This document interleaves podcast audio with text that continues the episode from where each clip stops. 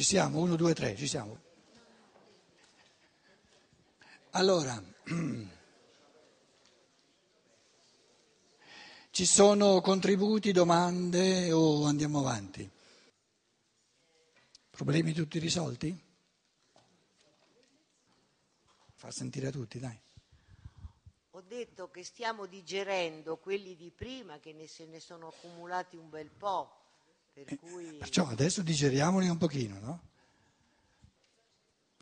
Arriva, arriva. Anche ciò che l'individuo è non è, diciamo, fermo, no? Eh, anche per quanto riguarda il punto A, eh, come per il motivo e ciò che uno vuole, Steiner nel, nella traduzione ho letto più o meno permanente, no? Anche la prima parte è soggetta a, a mutamento, anche il vissuto, no? Allora, eh, per il singolo atto volitivo, abbiamo cominciato questo pomeriggio, sono da considerarsi il motivo e la molla spingente. Il motivo è un fattore concettuale o rappresentativo, la molla spingente è il fattore del volere direttamente condizionato nell'organismo umano. Il fattore concettuale o motivo è la causa determinante momentanea, puntuale del volere. La molla spingente è la causa determinante permanente. Questa è la parola che tu volevi dire, no?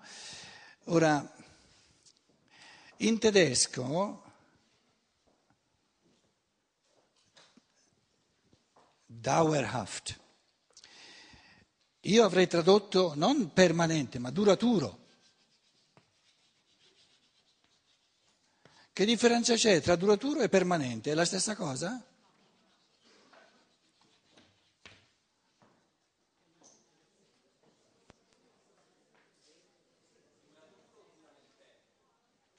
Dura nel tempo. costante. Costante non significa eterno, ha una certa costanza. Beh, I motivi non sono mai costanti. Io adesso voglio questo, poi voglio quell'altro, poi voglio quell'altro, voglio, voglio cose, cose singole. Voglio di volta in volta cose singole da realizzare. Invece ciò che io sono, il mio carattere, cioè, sono fattori costanti che hanno una certa costanza, una certa durevolezza.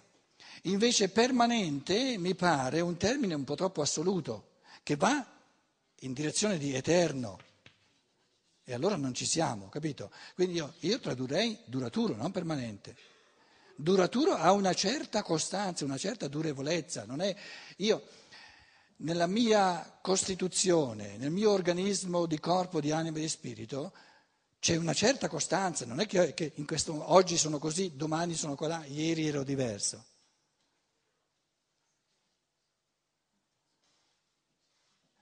Quindi mi pare di capire che a te disturbava giustamente questa, questa traduzione, questo te, questa categoria che, che esclude troppo la, diciamo, il fatto che questo, ciò che ciò che l'essere è divenuto è in divenire.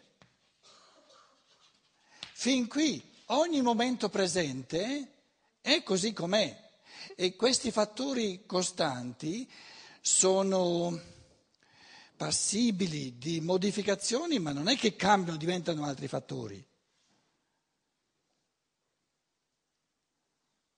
carattere di una persona non è che diventa un altro carattere, però non è in assoluto permanente o ha una certa durevolezza, una certa costanza.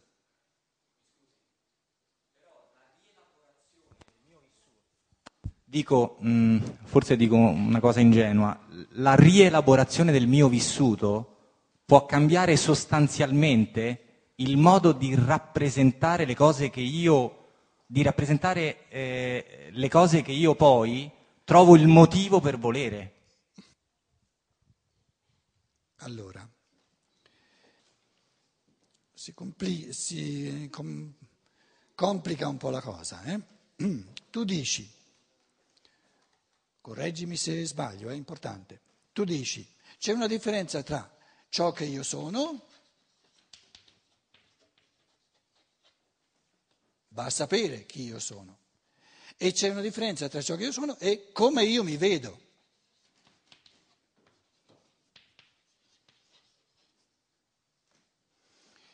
Ora mi pare di capire che tu dici, io mi sono visto finora in un certo modo, però ho la possibilità di cambiare radicalmente il modo di vedermi, giustamente.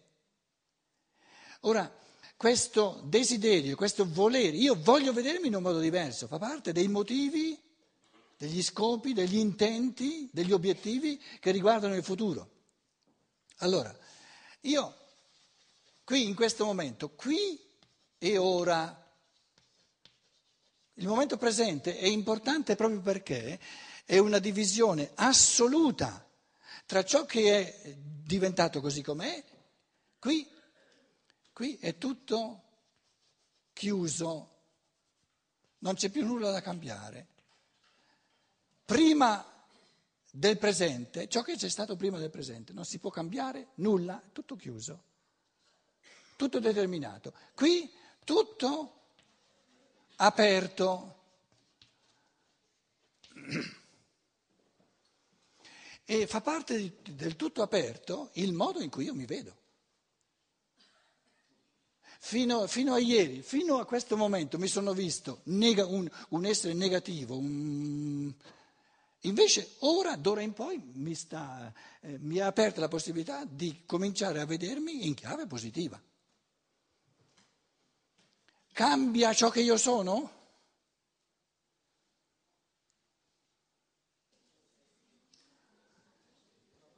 Alcune teste dicono sì, altre teste dicono no. Allora, prendi il, micro, prendi il microfono. Perché il mondo della percezione, il mondo della rappresentazione, quello che lei ha chiamato anche immaginifico, delle fantasie e la facoltà di pensare in me, proprio per la loro natura di divenire, fanno in modo che io oggi, nel presente, non posso cancellare tutto ciò, è chiuso, i fatti sono chiusi, ma non il modo in cui io oggi li vado a rivisitare, a rirappresentare e le, diciamo, la capacità che io oggi ho di fare in modo che la facoltà del pensare in me eh, si mostri a me stesso e eh, viva in un modo completamente diverso. Allora, come sono, come mi vedo, come mi creo. Diciamo che, una proposta, eh, però una proposta di pensiero. Una proposta di pensiero è uno svolgimento di pensiero dove tu dici, voi dite, sì, te la concediamo perché aiuta, cioè è feconda ci aiuta a, a capire i fenomeni sempre meglio. Quindi un pensiero, un pensiero non sono giusti o sbagliati, sono fecondi o non fecondi. Aristotele non è un bravo pensatore perché pensa solo pensieri giusti, perché tu leggendolo i, i suoi pensieri sono talmente fecondi che tu il, fai l'esperienza del tuo pensare, viene fecondato, ti saltano fuori tante idee. Quando io leggo Steiner non mi interessa se è giusto o sbagliato quello che dice, mi interessa che faccio l'esperienza, e l'ho fatto ormai da 33-34 anni e diventa sempre peggio, che quando leggo Steiner è talmente fecondo che il mio pensare viene, viene fecondato, viene, in, viene, scintilla all'infinito. Allora dico, mi, mi va, mi va, mi va. Quindi voi restate eh, volentieri quando un mio processo di pensiero dice, ah, mi serve, adesso capisco meglio. Allora, tu dici come la mettiamo con, eh, con, le categorie di durevolezza, di costanza e di evoluzione e cambiamento. Cosa è, cosa è meglio? Qualcosa di costante che dà affidamento, su cui si può fondare qualcosa, o qualcosa sempre in cambiamento? Tutti e due. Quando ho bisogno di qualcosa che sia costante, come il suolo, è bene che ci sia. E quando ho bisogno di qualcosa che, la, cui creatività non sa mai cosa tira fuori in assoluto, no? voglio godermi anche il, il cambiante in assoluto. Allora, proprio perché la ricchezza massima dell'umano è di avere tutte e due queste, queste diciamo, durevolezza, durata. Il, no, il costante, lo chiamo il costante, ciò che è costante. Cerco sempre il, il panno davanti. Allora, le due, le, le due realtà le chiamo il costante e il cangiante. E il cangiante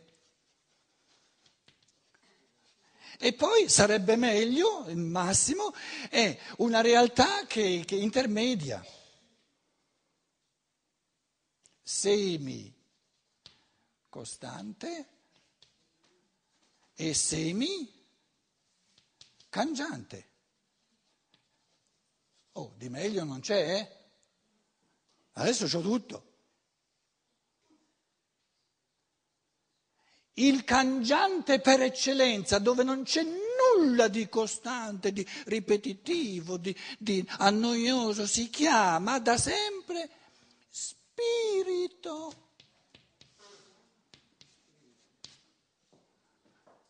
Ve lo metto tra virgolette, casomai non avesse mai, non avesse mai sentito questa parola. Il costante per eccellenza che dà affidamento, che non mi cambia uh, da, uh, ogni cinque minuti, se no uh, non posso, non, non si chiama da sempre, e la parola ve la metto tra virgolette casomai non l'aveste mai sentita, corpo, bi, il biologico.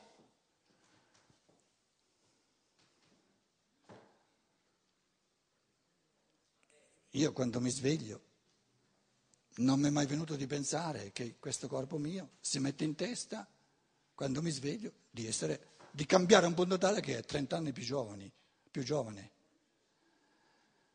Sarebbe una disgrazia enorme per quanto mi riguarda. Andrebbe via tutto, tutto lo Steiner che ho studiato in questi 30 anni. L'elemento, la realtà che oscilla tra la, la, la, la durata e la creazione dal nulla.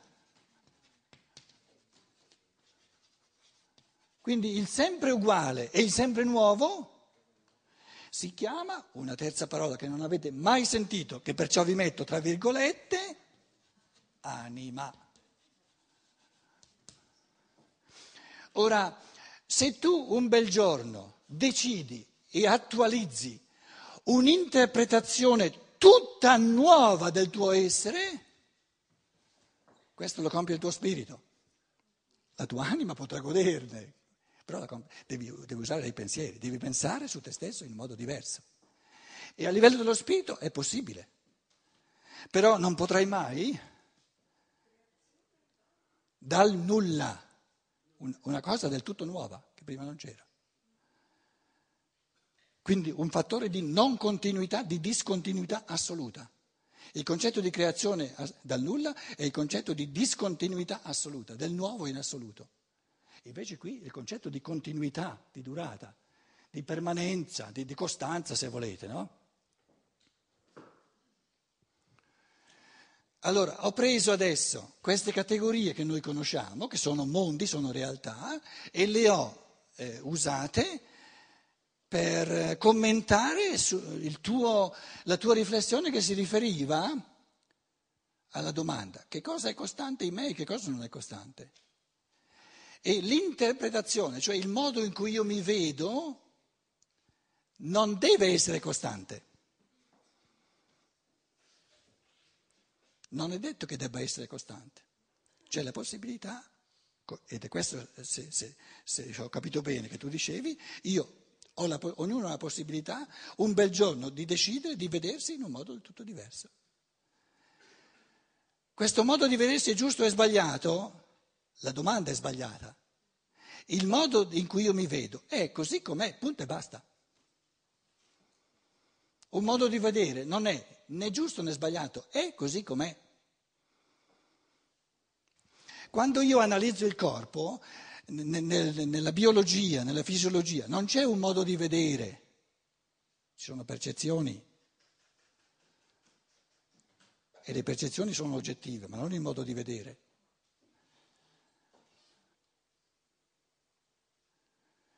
Quindi il, ehm, lo spirito è l'elemento di cangiabilità, di creatività, di, di motilità in assoluto. Invece il biologico è l'elemento di costanza, è come il fondamento, il suolo su cui ci si muove. Un'immagine, se volete, del corpo è la terraferma, un'immagine dell'anima è l'acqua, coi flutti, la terra è ferma, l'acqua si muove ma limitatamente e l'aria è molto più mobile. Tanto è vero che i greci usano la stessa parola per dire spirito e per dire aria. Pnoim, pneuma significa aria e spirito, motilità assoluta. Lo spirito ved wo er eh, spira, soffia dove vuole. I, I pensieri hanno il diritto di andare in tutte le direzioni. Un movimento di pensiero non lo si può costringere o dirigere, lo decide chi pensa se veramente eh, si muove nell'elemento dello spirito, è un movimento del tutto libero. Non c'è nessuna legge che deve seguire. È lui stesso la sua legge immanente. È una creazione pura. Microfono. Quindi questo spirito che si muove può andare anche a un nostro passato e modificarlo. Quindi il passato... Eh, no, può... non modificarlo. Non modificarlo nella percezione del, di noi stessi. Non possiamo modificare niente del nostro passato. Eh, scusa, cosa puoi modificare? Dimmi. Cosa fatta capo A? Mm. Tu puoi modificare i pensieri che hai pensato ieri?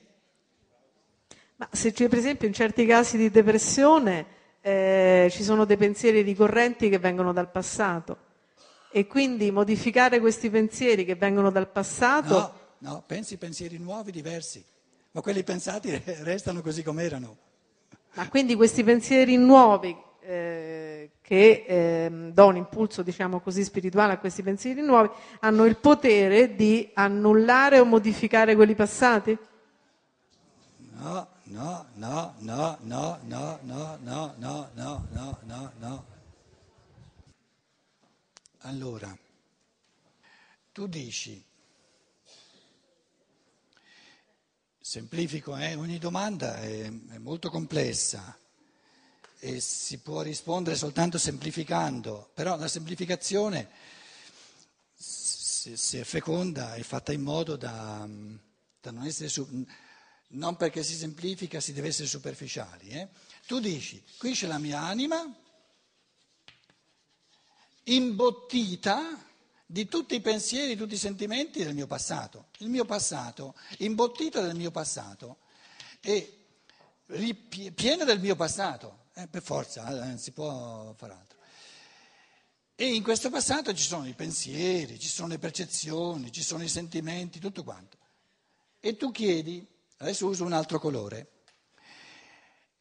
I pensieri nuovi che vengono sempre dentro, nuovi, sempre nuovi, l'anima va avanti, nuovi, pensieri nuovi annullano, rintuzzano, fanno sparire,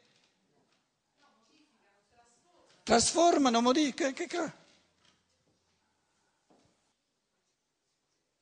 Lo dicevamo prima, l'anima è un eh, mondo, una, una realtà di massima costanza o di media costanza. Quindi è passibile di profondi cambiamenti.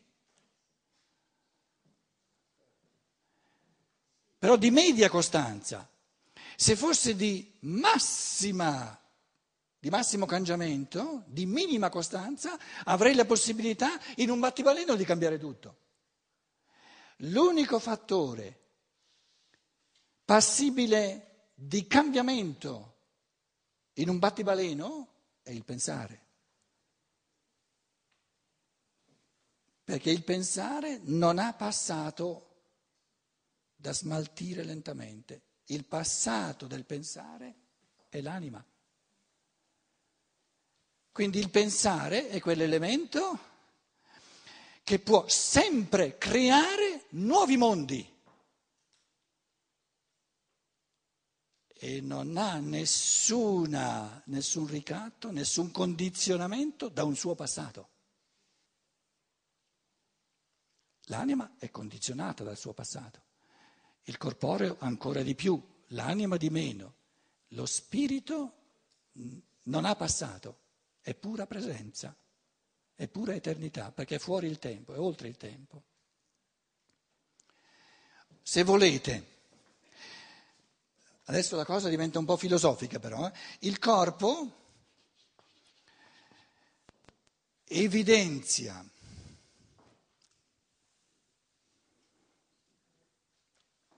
la dimensione dello spazio.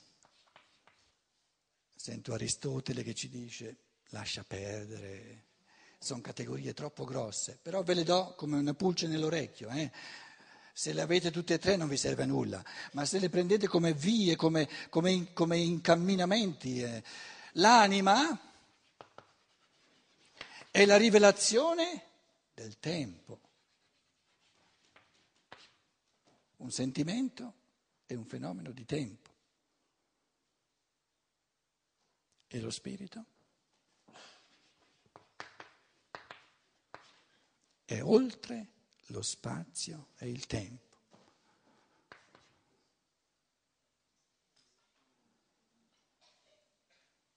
Il creare eterno, creare puro, creare è pura creazione, via, pura creazione, oltre lo spazio e oltre il tempo. L'anima è soggetta alle leggi del tempo. Il corpo è soggetto alle leggi dello spazio, lo spirito non è soggetto a nessuna legge.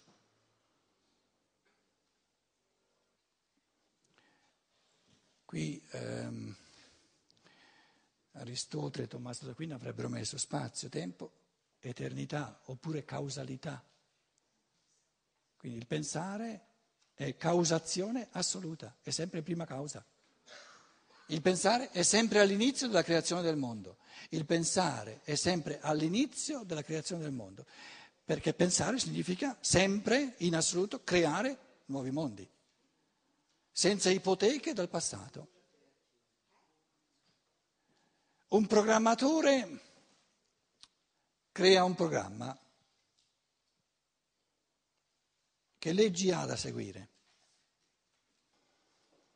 Se è creativo, nulla, nessuna legge.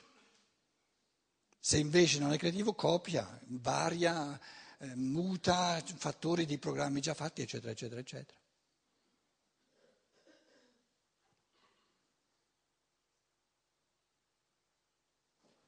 Una depressione. Una depressione è un modo di vedersi. Una depressione è un modo di vedersi, sì è un modo di vedersi. Ora, questo modo di vedersi è un vissuto, io vivo il mio modo di vedermi. E lui chiedeva, posso cambiare il mio modo di vedermi e quindi vedermi più positivo e vincere la depressione? Sì, ma non di botto. È un processo.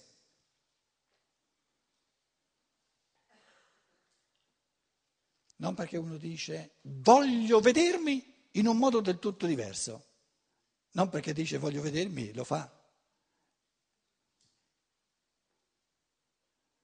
Tra il dire e il fare c'è di mezzo il mare.